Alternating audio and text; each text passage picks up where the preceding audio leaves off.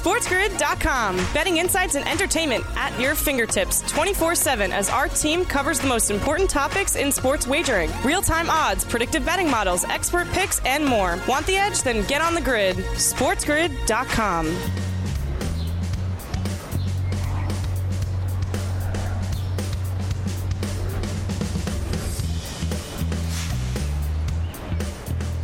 Welcome to hour number 2 of the morning after live right here on Sports Grid and Sirius XM channel 159. That is the home for Sports Grid Radio on Sirius XM. All around the Spiz Grizz network, that's Sports Grid. I am Ben Stevens. Something about 10 a.m. Eastern time the last 3 days. And the start of hour number 2 of our show the morning after has brought about breaking news. On Tuesday, it was the PGA Tour and LIV Golf merger that shocked the entire landscape. We'll talk about that in just a moment. Yesterday, it was Lionel Messi committing to Inter Miami and making the move to Major League Soccer. Today, it's news out of the National Football League. Long expected, but now official. Dalvin Cook and the Minnesota Vikings have agreed to part ways, making Cook a free agent this off season. Dalvin Cook, at the age of 27, will now be one of the most sought-after running backs in this league. And that will be the case for Cook moving forward. He spent all 6 years of his National Football League career in Minnesota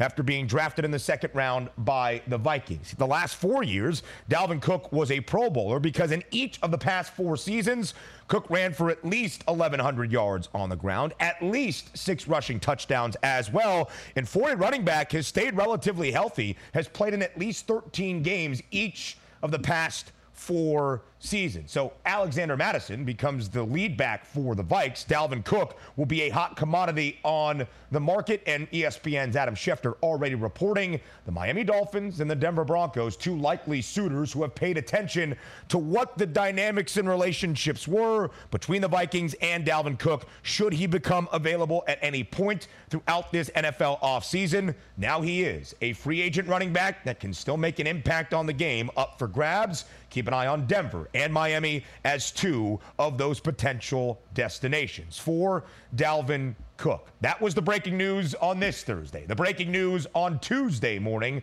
was the news that shocked really the entire sports landscape, altering the landscape of the game of golf for the foreseeable future. The PGA Tour and LIV Golf deciding to merge along with the DP World Tour to form a new entity. Now it's been the ramifications and the fallout since that news. And one of the things that people pointed to first, how about all the guys on the PGA Tour that were asked and remained loyal to the tour when LIV Golf was offering millions and millions of dollars for them to jump ship and join this rival golf series. And the figurehead of all of that, the man that put the tour on his back and then won the FedEx Cup last year with all of that added motivation and yet intrigue, Rory McIlroy, who spoke yesterday at the RBC Canadian Open the day prior to the tournament, which is today, getting started. And Rory had this to say, sitting up there in that press conference, feeling as though he was somewhat of a sacrificial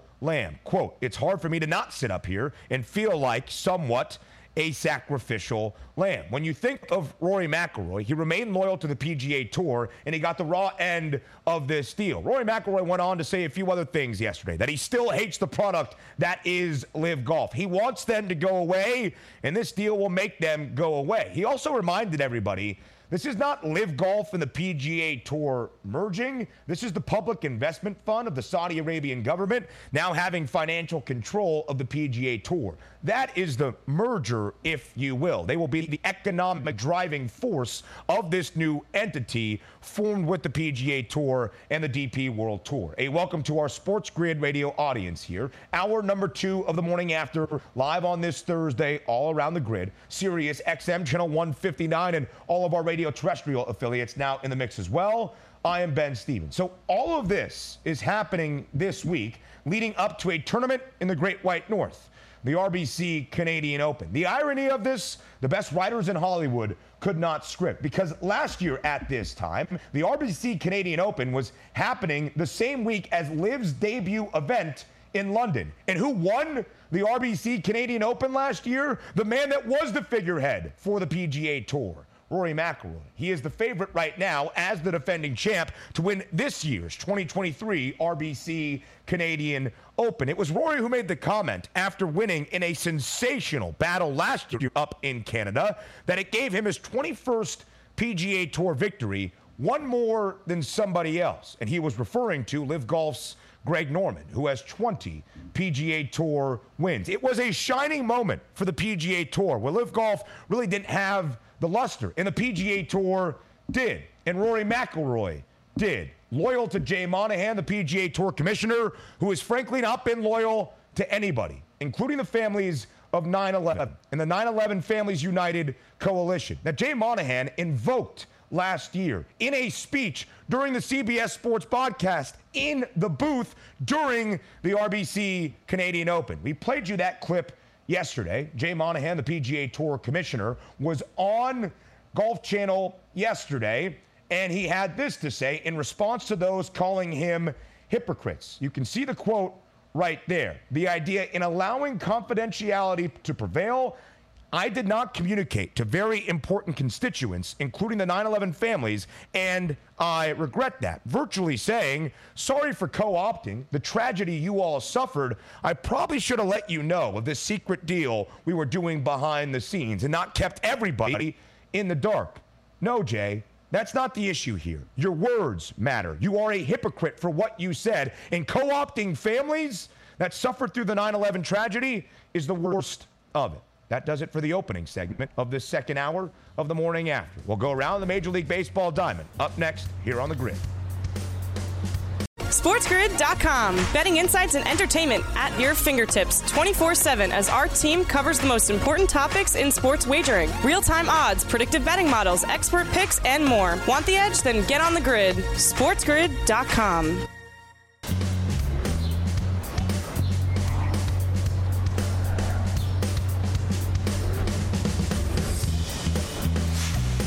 Right here live on a Thursday on The Morning After on Sports Grid. It is time for the Diamond Dash to go all around Major League Baseball and some of the action we saw on the Major League Diamond yesterday. I am Ben Stevens. Very pleased to welcome in right now one of our good friends doing sensational work with Just Baseball Media. It is Aram Leighton joining us once again on The Morning After. Aram, thank you so much for taking the time to join us bright and early here on this Thursday morning on TMA.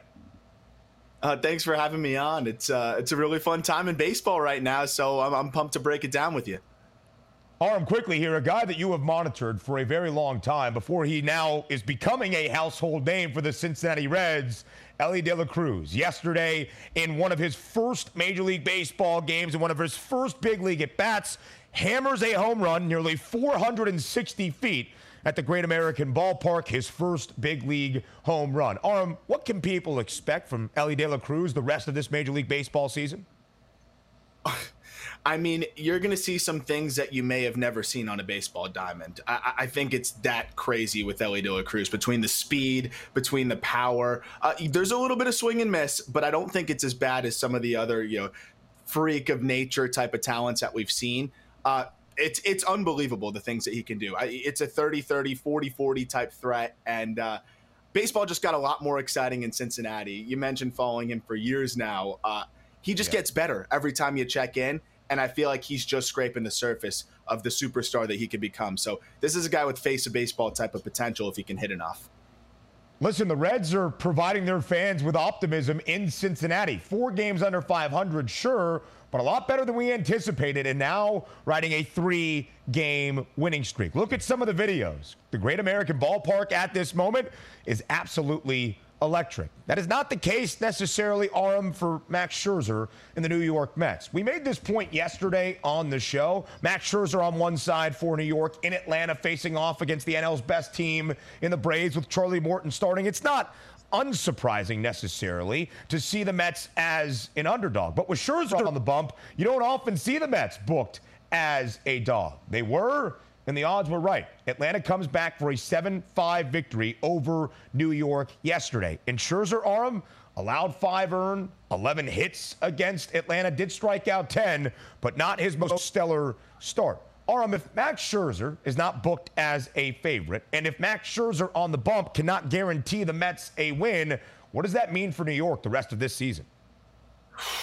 That's a big question. That's the question right now. I think the short answer is there's more pressure on that offense, and also Justin Verlander needs to step up, because that's the thing. When they signed these and when they added these two future Hall of Famers, we knew that they weren't going to be at the tip top of their game for every single start for the duration of their contract with the Mets, but we expected them to be pretty solid and pretty consistently good. So far, those two guys have not really been what they are used to and accustomed to for nearly the last two decades. I still think that they can settle in, but there's a lot more pressure on the offense. There's a lot more pressure on Cookie Carrasco and these other guys that are kind of surrounding them. Those are supposed to be your 1-2 punch. We're talking about a pair of Hall of Famers here, a guy that just won the Cy Young last year in Verlander, who just kind of doesn't look like he's all the way back yet physically. They've got to find a way to kind of tread water and keep up without them playing at the top of their game. And I think the Mets, it would be better for them if they weren't in a situation where they need both of them every fifth day, because you want those guys feeling 100% at the end of the year. And I think the problem now is you're going to need them to get you to the end of the year. So we'll see how they feel at the back end. But remember, Scherzer kind of ran out of gas last year as well physically. Yeah. So it's a really interesting spot. And I think the one thing that the Mets have in their favor is the best farm system they've had in a while. And I wouldn't be surprised to see Uncle Steve be a little bit aggressive here and make that borderline reckless move maybe in the next month or two. It's also a testament to the continued success of the Atlanta Braves, the National League's best team right now. The Dodgers have lost 4 straight games. The Braves have won 4 straight games, and yet LA remains in front of the Braves in the World Series odds that we just show. Los Angeles, the favorite, plus 450. The Braves, 20 cents behind, plus 470. And then my favorite phenomenon in this market, the next 4 best odds, all hailing from the American League. So when you look at the NL, are there truly only 2 contenders out of the National League to win a World Series this year? It's funny. We did an exercise on the Just Baseball show a few days ago, and we were just kind of like way too early predicting All-Stars. And in the American League, you have this contentious debate at each position of several different players from several different teams. On the National League side, it was predominantly just Braves and Dodgers. Like it is really wild. So obviously there's more to it than that, but that was kind of one thought exercise that led us to, wow, this is a very top heavy league. I would say at this point, I believe we're having some technical difficulties with our good friend Aram Leighton right there. We hope to have him back on the show, but the point Aram making about the National League being top heavy, at least from the odds perspective of it all, the Dodgers are the favorites, plus 450 to win a World Series. Atlanta behind them by 20 cents at plus 470. And then again, the next 4 best prices, all hailing from the American League. What also stands out about the National League, the Braves have the best record rather. They've won 4 straight games. The Dodgers have lost 4 straight. They have the 3rd best record now. The Arizona Diamondbacks continue to win baseball games. They have the 2nd best mark in the National League. 2 teams that you saw there that have 2 of the 4 best prices to win a World Series championship from the American League facing off this week. And the Toronto Blue Jays have taken 2 straight in this midweek set against the Houston Astros. The Astros went up early yesterday in the top of the 4th, up in the Great White North in Toronto, jumping out to a 2-0 lead. The Blue Jays respond with 3 consecutive runs. They win the baseball game 3-2 over the Astros. The distinction between these two is the question now for Aram Leighton. Aram, you were talking about the American League and how it is impossible at times to jockey for position individually for All-Stars, looking at that performance already and maybe some of these teams. The Astros are the reigning World Series champions, but the Blue Jays now have won 8 of their last 10 ball games. How large is the distinction between the contenders in the AL?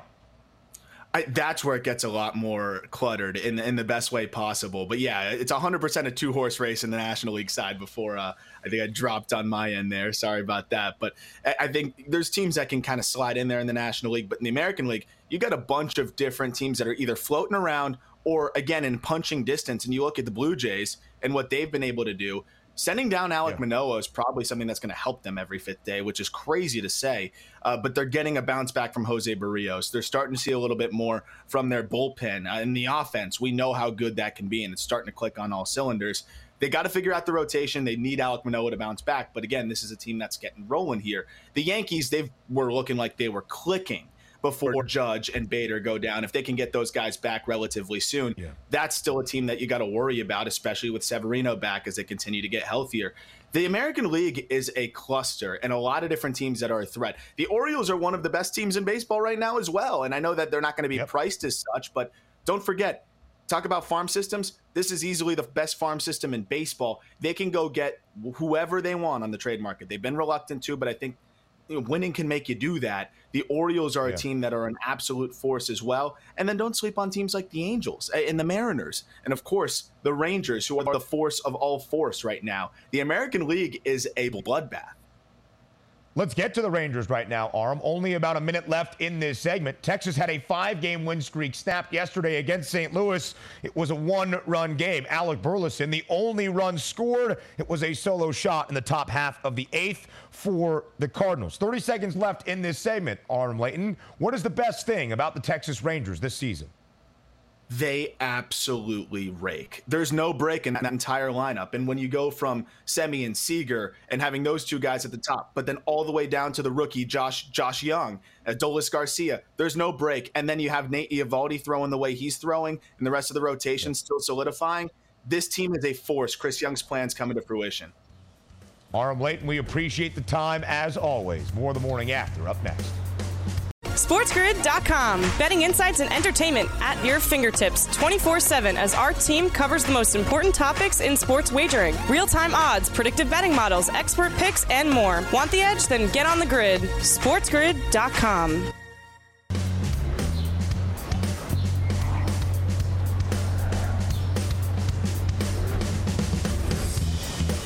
Right here on a Thursday on The Morning After on SportsGrid and Sirius XM Channel 159. I am Ben Stevens. He is Bryan Fonseca, joining us live right here on this Thursday on The Morning After for his NBA Finals Focus, a recap of game number 3 to talk about this championship series between Denver and Miami in what is still in store, and an early look at game number 4 with only one day off tomorrow night in South Beach on a Friday between the Heat and the Nuggets. Fonseca, we appreciate you being here as always. Thank you for taking the time to join us on this Thursday. Probably should have been here after game 7. But nonetheless, after a loss in game 3, you know what I mean? But we got a busy guest roster, all right? We appreciate you being here. It wasn't because you were just going to bag on the Boston Celtics, and our producer, John Shames, would have none of it. It had nothing to do with that. Listen, the New York-Boston rivalry is strong, even though I'm not at all a Yankee fan, but... Yeah. I mean, look, I like Miami, but I'm a New Yorker. I just listen, if you want to be real about it, the Heat would be a New York team if the Knicks actually gave Pat Riley the power he wanted in 1995. He would have stayed there and would have probably built something sustainable that looked like this, because this is what he was trying to do, but the Knicks didn't have any of it. The Heat gave him the power that he wanted, and, almost 30 years later, here we are. That's highbrow stuff. That's a conversation for another day, but that's what Bryan Fonseca brings you. 30 years later, the New York Knicks could have been the Miami Heat. We would have had Knick culture, not Heat culture, but Heat culture did not prevail last night for the first time in Miami in this NBA Finals, game number 3 between the Heat and the Nuggets. Instead, it was Denver covering as a 3.5-point road favorite, winning by 15 points. A night of history for Nikola Jokic and Jamal Murray and the Nuggets, but Fonseca, let's first focus on the outcome of the game. Denver wins by 15. They take a 2-1 series advantage. What did the Nuggets change last night from game 2 as they won in game number 3? Everything they wanted from 16 feet in, they got to it. They found it. They were able to exploit it. It's why they won a game despite shooting 5 of 18 from 3.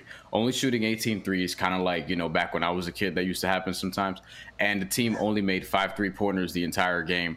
And why didn't it matter? Because, yes, you could beat a team jacking up threes with twos if you're getting to your twos at a very efficient clip, hitting them at a very efficient clip. Your team shooting over 50% from the field. And Miami... Wow, they shot, I don't remember if it was 31% from 3, so they were technically better from 3. They had more three-point attempts, and they are struggling from the mid-range area, from around the basket. And to me, yes, Denver stars outplayed Miami stars, but honestly, even though it wasn't the most efficient effort, Jimmy and Bam gave you enough. Jimmy and Bam gave you enough to win that game if you're Miami, and nobody else came through. None of your role players really came through. Caleb Martin had an 8-point stretch, which was in like 60 seconds. You had, Gabe Vincent struggled. Max Strus struggled. I think combined they were 3 for 17 or something along those lines. Duncan Robinson showed some flashes late, hitting a couple very late jumpers. Maybe he should play a little bit more than Max Strus next game. Kevin Love started. Wasn't really a factor outside of the first quarter, the beginning portion of the first quarter, and had 2 rebounds in 16 minutes. Ultimately, your stars, in terms of effort, in terms of setting the tone, Bam and Jimmy gave you enough, even though it wasn't terribly efficient. But your role players who have come through time and again just did not have it last night. And sometimes that's what happens. When you look at Bam and Jimmy, they combined for 50 points, but as Bryan Fonseca mentioned, just 18 of 45 from the field. Not all that efficient. Bam Adebayo himself, 7 of 21. He's gone over that points prop on the screen of 19.5, his number last night, in all 3 games here in the NBA Finals, including 2 games with a double-double, 26 and 13 in the opening game, 22 and 17 boards last night. Jimmy Butler, 28 points, his best scoring performance by far in this 2023 NBA Finals, yet has not reached the 30-point mark that Fonseca told you earlier, which he has done 5 times in this NBA playoffs, and Miami is a perfect 5-0 in all of those games.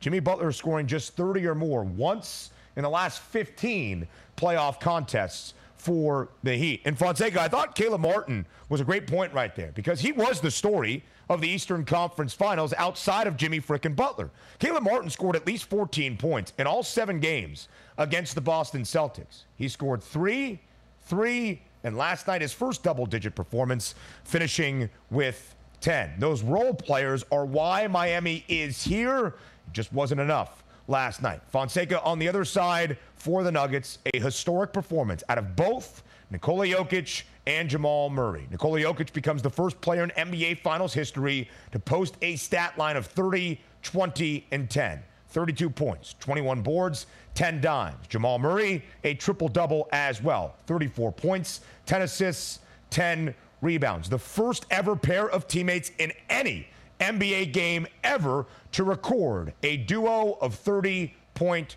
triple-doubles. Fonseca, how do you describe the historic performance out of Jokic and Murray last night? If they're going to get whatever they want, then this series is going to end pretty fast. If they do this again in Game 4 and Miami's role players don't respond, who shot, you mentioned Bam and Jimmy shooting 18 of 45. The rest of the team was 16 of 47. And the rest of the team had 44 of their 94 points when Bam and Jimmy had over half. And if Murray and Jokic are going to do that, like if they're just going to play better than your stars and your role players aren't going to cover up, give you anything, then it's over. And Nikola Jokic is the best player in the league. I thought that Joel Embiid winning regular season MVP was fine. Like, I thought he deserved it. Yeah. But I think that the playoffs have solidified who the best player in the NBA actually is currently, and it's Nikola Jokic. Even on defense, he's held up so far. Part of the reason Miami isn't getting shots at the rim or isn't converting shots at the rim is because Jokic has actually done a pretty good job down there, and they're not challenging him enough, which, I guess give him credit for that, right? And Jamal Murray, he's cold, man. Like, you watch him, and it's like if Kyrie just kept his head on straight, he could still be doing stuff like that in an NBA Finals. But Jamal Murray is really that good, and just hitting shots when you're like, he's not going to hit this one too, is he? Oh, God, he did it again. Like, he is one of the best playoff risers in the league in terms of guys who in the regular season, they're one thing, and then in the playoffs, there's something else. We talk about Jimmy Butler a lot. He might be the number one guy you think about in the NBA. Jamal Murray is on that short list as well. He has scored 25 or more points, has Jamal Murray, in 7 of the last 8 playoff games for the Denver Nuggets. Last night's Game 3 leading scorer, finishing with 34 points. And Fonseca, a triple-double that included 10 dimes. Jamal Murray has had exactly 10 assists in each of the 3 games here in this 2023 NBA Finals. So Denver now holds a 2-1 series advantage in the chase for their first ever Larry O'Brien trophy. In the odds, back up the Nuggets doing just that. Minus 1,200, the series outright price for Denver. Here we are, Fonseca, a 2-1 series lead for the Nuggets. At this point, what is your series prediction the rest of the way? The only way Miami can still win this series is if they win game 4, and then you make it a best of 3 from that point on. You would still have to get another one on the road in Denver. Good luck with that, but they don't care. They're capable of doing it. Like, they're the only team that beat this Denver Nuggets team. For all the talk about, like, you know, 8 seed, Cinderella, they don't deserve to be here, whatever. They're the only team in the NBA who has beaten Denver in Denver during these playoffs and since March, so like almost 3 months. But if they don't win game 4, and if Denver wins game 4, this is over probably that 5th game, maybe 6, maybe Miami steals one on the road, but then Denver steals it back. But like, it probably doesn't go 7 from that point. It very well could, but I have a tough time seeing Miami win 3 straight games if they lose game 4. So game 4, then this is where they play better. Backs against the wall, because this team is a bunch of masochists. Backs against the wall. They're going to be losing in the series, and then it's like now they want to play a certain way, and they're going to come out with intensity and probably win game 4, and then we'll have a best of 3 from that point on. And also, the game within the game, as I talked about last night, Scott Foster has not refereed a game in this series, and he's nicknamed the Extender, and he's probably going to referee game 4. Why? Because if he's going to referee game 7, he has to work now. That's just how the game goes. There's a reason why Tony Brothers was there last night also. And there's a reason why in game 7, you had Scott Foster and Tony Brothers there on the same crew, because in the NBA Finals, if it goes long, you could have them back to potentially close that out. So game within the game, we'll see how it's officiated, but I think we'll see some Scott Fostering in game 4 as well. The game within the game, the handicapping expertise that Bryan Fonseca provides. The Denver Nuggets remain a 3.5-point favorite for game number 4, this being the only game where we have just one day off prior tomorrow night in Miami for game number 4. Fonseca, as we showed, the Denver Nuggets as a team, a minus 1,200 favorite outright to win an NBA championship. Nikola Jokic as an individual, his price pretty reflective of that overall number to win the NBA Finals MVP. Minus 1,150. Fonseca, is it as simple? If Denver wins the NBA championship, Nikola Jokic wins NBA Finals MVP. Yeah, it's not going to anyone else with respect to Jamal Murray and all the things I just said about him. Nikola Jokic is Nikola Jokic. He's that dude. And if he wins the NBA Finals, he'll get MVP. And Miami, it'll be a toss-up between Jimmy and Bam. But right now, if you think Miami's going to win this series, you can put money on both of them because they're at plus 1,400 each. Like, you'll get value, and it's going to be one of the two. It's not going to be Gabe Vincent, with all due respect. So, if you're looking at the Heat to come out and pull this series out, put your Finals MVP money on Jimmy and or Bam. But if it's Denver, it's Nikola Jokic, easily. Jimmy and Bam have the same price right now to win NBA Finals MVP. A true toss-up. Bryan Fonseca, thank you for your time. More TMA up next. SportsGrid.com. Betting insights and entertainment at your fingertips 24/7 as our team covers the most important topics in sports wagering. Real-time odds, predictive betting models, expert picks, and more. Want the edge? Then get on the grid. SportsGrid.com.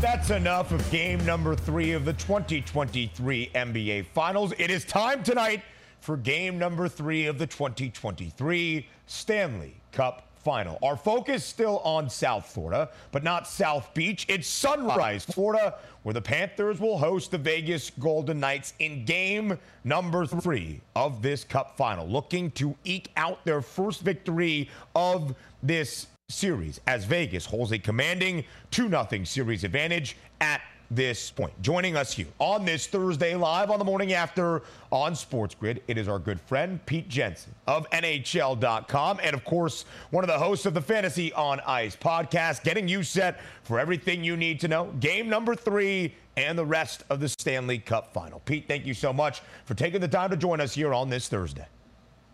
What's going on, Ben? Yeah, the series shifts to sunny Florida, where I think the Panthers are looking to rediscover some of their past playoff success from the first three rounds. They haven't really seen it the first two games in this series. They've been dominated at 5-on-5. They've been dominated on the scoreboard in general. And Sergei Bobrovsky got yanked the last game. So they're kind of searching for answers and hoping to rediscover some of that magic. The 8th seed from the Eastern Conference hosting a finals game within the state of Florida. It's what we saw for Miami in terms of the Heat last night. Tonight in Sunrise for the Panthers. As the 8th seed, a Cinderella run perhaps is the glass slipper. Is the clock starting to strike midnight? It was in Las Vegas, where the atmosphere was electric, Pete, and the light on the lamp was getting lit often. 7 goals for Vegas in game number 2. 5 goals for Vegas in the opening game of this Cup final. A 5-2 victory in game 1. A 7-2 win in game number 2. Pete, what sparked the offense for Las Vegas in the opening 2 games of this Cup final?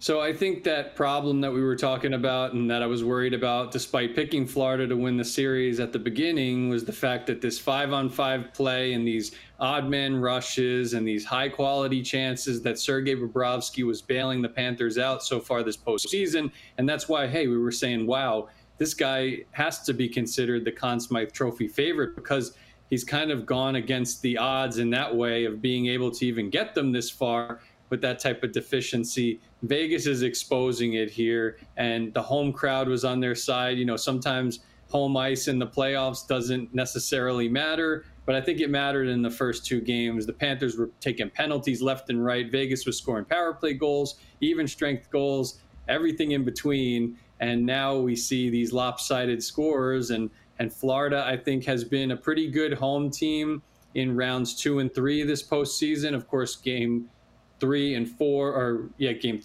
against the Boston Bruins, they lost both to put themselves into that hole. But that's something that they could draw back on, right? They were down 3-1 in the series against the best team in the league in the Boston Bruins, and they came back to win it in 7.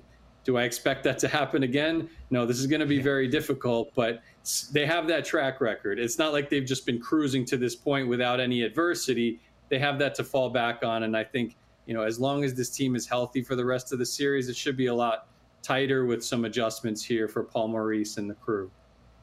Pete, it's a really good point. That's why the momentum was favoring Florida entering this series. They had won 11 of 12 playoff games, and they had won 8 consecutively on the road in this magical Stanley Cup postseason run. They're back at home tonight. The total for tonight's game, because of the offense we have seen so far, Pete, is up by a goal. It goes from 5.5 in the opening 2 games to 6.5 tonight. Pete, why has this series so far been so high scoring, and do you expect to see the same now with a change of venue?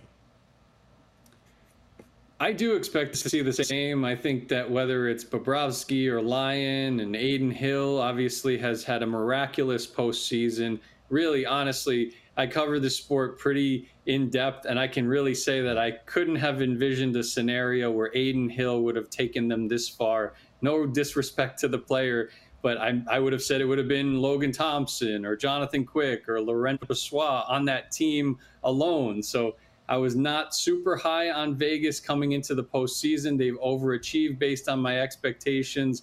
Again, the 5-on-5 discrepancy this postseason is ridiculous, 58-26. So that's why Vegas has a stranglehold on this series. But I think there are a couple of guys, namely that line for the Florida Panthers with Sam Bennett, who's been knocking at the door for a while to score a goal, 10-game goal drought, but he has 38 shots on goal in the span. So he's bound to break through soon. And Matthew Tkachuk, I mean, I expect an angry but also like contain Matthew Tkachuk to try to help his team get over the hump here. We saw that big hit on Jack Eichel in game 2. You know, he got penalized for it. Whether or not, you know, he agreed with that, I think we know the answer to that. But Matthew Tkachuk is the driving force behind this team. So I'd be very surprised, win or lose, if the Tkachuk-Bennett line doesn't get involved in this game 3 at home. I expect the fans and also the players on Florida to have a little chip on their shoulder here. Bouncing back from that big hit is what Jack Eichel did in game number 2, assisting on the second Jonathan Marchessault goal of that contest. Right now, Pete, when we look at the Conn Smythe Award odds, it is Marchessault, who is the odds-on favorite at -105, followed by the goaltender for Vegas, Adin Hill. Of course, the Golden Knights have a 2-0 series advantage. They are a -550 series outright favorite. So, Pete, if Vegas wins Lord Stanley's Cup, who wins the Conn Smythe?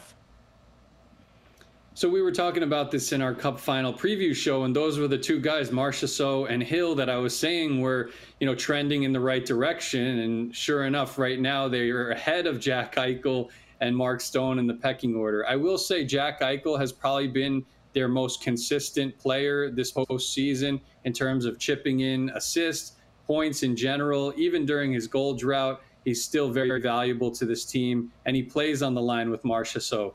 I wouldn't be surprised, even though that's the way things have been trending, if Jack Eichel comes back from that hit and has like a multi-goal game, the tables could turn back into his favor. So I still think like the body of work overall, and that's all due respect to Jonathan Marchessault, 12 goals in his past 12 games. He's now like right behind Draisaitl. Remember how Draisaitl was like lighting the world on fire in the first two rounds?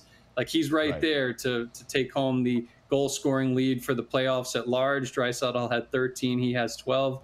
So he's been as hot as anybody so far in the past couple of rounds. But Jack Eichel is still kind of like lurking there where he has a chance to take home the award, because a lot of people were skeptical of him, critical of him the past couple of years. He bounced back from that neck surgery, and he has been the best player for the Golden Knights from the start of the postseason till right now. So he has a chance to, you know, put a little cherry on top with a multi-goal game and maybe win the Conn Smythe.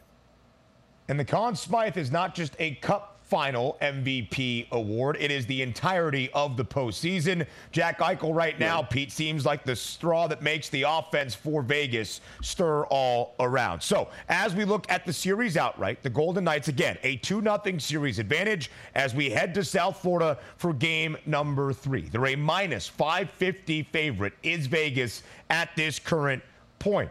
But you mentioned it earlier, Pete Jensen, the resiliency the Panthers have shown all Stanley Cup postseason long. Is there still hope for Florida to make this a competitive series? There's definitely still hope. I mean, I don't know that they're going to come away hoisting the trophy at the end of the day, but I mean, I think that they have the offensive depth. I mean, one guy to keep an eye on, this Luosterainen, has not played the first two games. If they could get him back, that could be a huge hit to that third line, a big lift, I should say. So, yeah, I think that, like, rediscovering that scoring depth and saying, hey, at 5-on-5, we can play with these guys, that's what has to be the mentality going into game 3. That they have been an offensive team. Each of the past 2 years, one of the best offensive teams, and that they've gotten blitzed like this in the first two games. Eye-opening for everybody, but I think that they have the type of horses to be able to narrow that gap. And, you know, at least, I mean, if they hold serve for the last 3 games, they'll only need to win 1 in Vegas. So that's where we stand. I mean, they're not completely done yet, but the odds are stacked against them accordingly. And I think that they're I think that they have the pieces to be able to make this interesting, but it probably starts with Bobrovsky here. Like, you're not going to be able to get by with a sub-900 save percentage from Bobrovsky in any of the remaining games. The Panthers have relished the underdog role all playoffs long. Sergei Bobrovsky has been a main reason why, yanked midway through the second period of game number 2 after allowing 4 goals. So as we focus, Pete, on game number 3 tonight in Sunrise, with the Florida Panthers booked as a slight home ice favorite, what is the key for the Panthers to get their magic back and win a game in the Stanley Cup Final?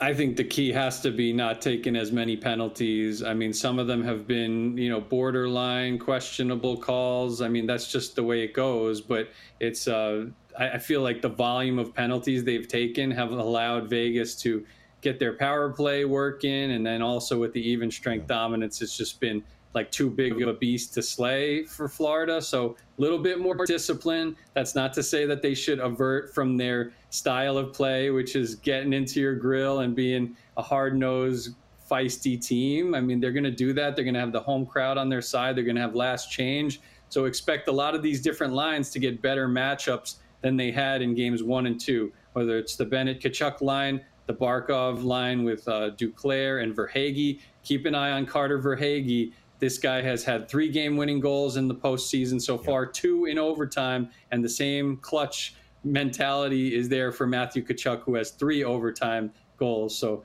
I wouldn't be surprised to see this game go to overtime and one of those 2 guys get the Panthers back on track. We'll see how it goes. And they have the 2 best prices, Pete, to tickle the twine tonight. Tkachuk at plus 135, Verhaeghe at plus 180. 4 game winners for Matthew Tkachuk throughout this magical Stanley Cup postseason run for Florida. As we focus on the men tending the nets tonight, Adin Hill has been sensational, Pete, for Vegas. You shared your thoughts on him earlier on. The man known as Bob needs to step up in the biggest way. Do you expect to see that bounce back, Pete, out of Sergei Bobrovsky tonight in net for the Panthers? That's a given this series, like we've talked about already. Still, his save percentage for the postseason at large is at .925, allowing 4 goals in each of the past 2 games during this. You look at his home stats for the postseason.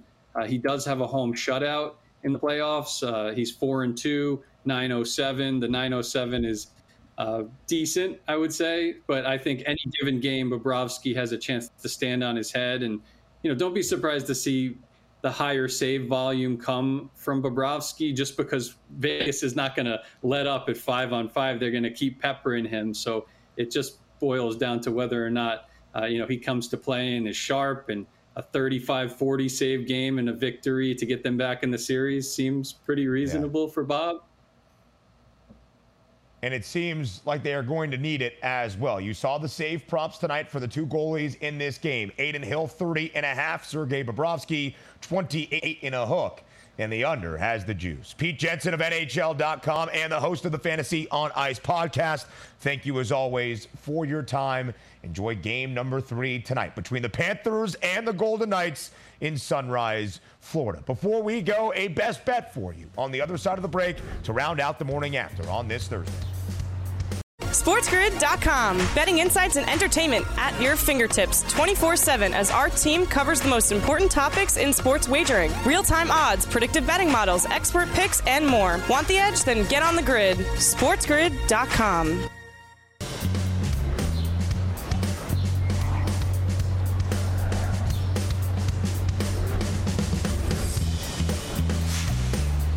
Closing out our 2 hours together here, live on a Thursday on the morning after on SportsGrid. Sirius XM, channel 159. That is the home for SportsGrid Radio on Sirius XM. All across the SportsGrid network, I am Ben Stevens. That new SportsGrid network, by the way, it's not new necessarily, but it includes the new SportsGrid app, the ultimate sports betting companion app, now available for download at the Apple App Store. You can scan a QR code that is on your screen right now, and in a matter of moments, you will have the new SportsGrid app, the ultimate sports betting companion app, at the tap of your fingers. Insight, information, all of the data sets that you need to become a better and more informed sports bettor. It's smarter to be on SportsGrid. I'm sure it gave out best bets in a big way for game number 3 of the 2023 NBA Finals tonight. It is game number 3 of the 2023 Stanley Cup Final tonight. I expect a Bob bounce back. It's not my best bet necessarily, but Sergei Bobrovsky over 28.5 saves with a little plus money just seems like the right move for tonight between the Panthers and the Golden Knights. I'll talk about something to end out this show that is probably as best of a bet that I will ever give. So before we say farewell and before we say goodbye, it is time for Bye Bye Bye.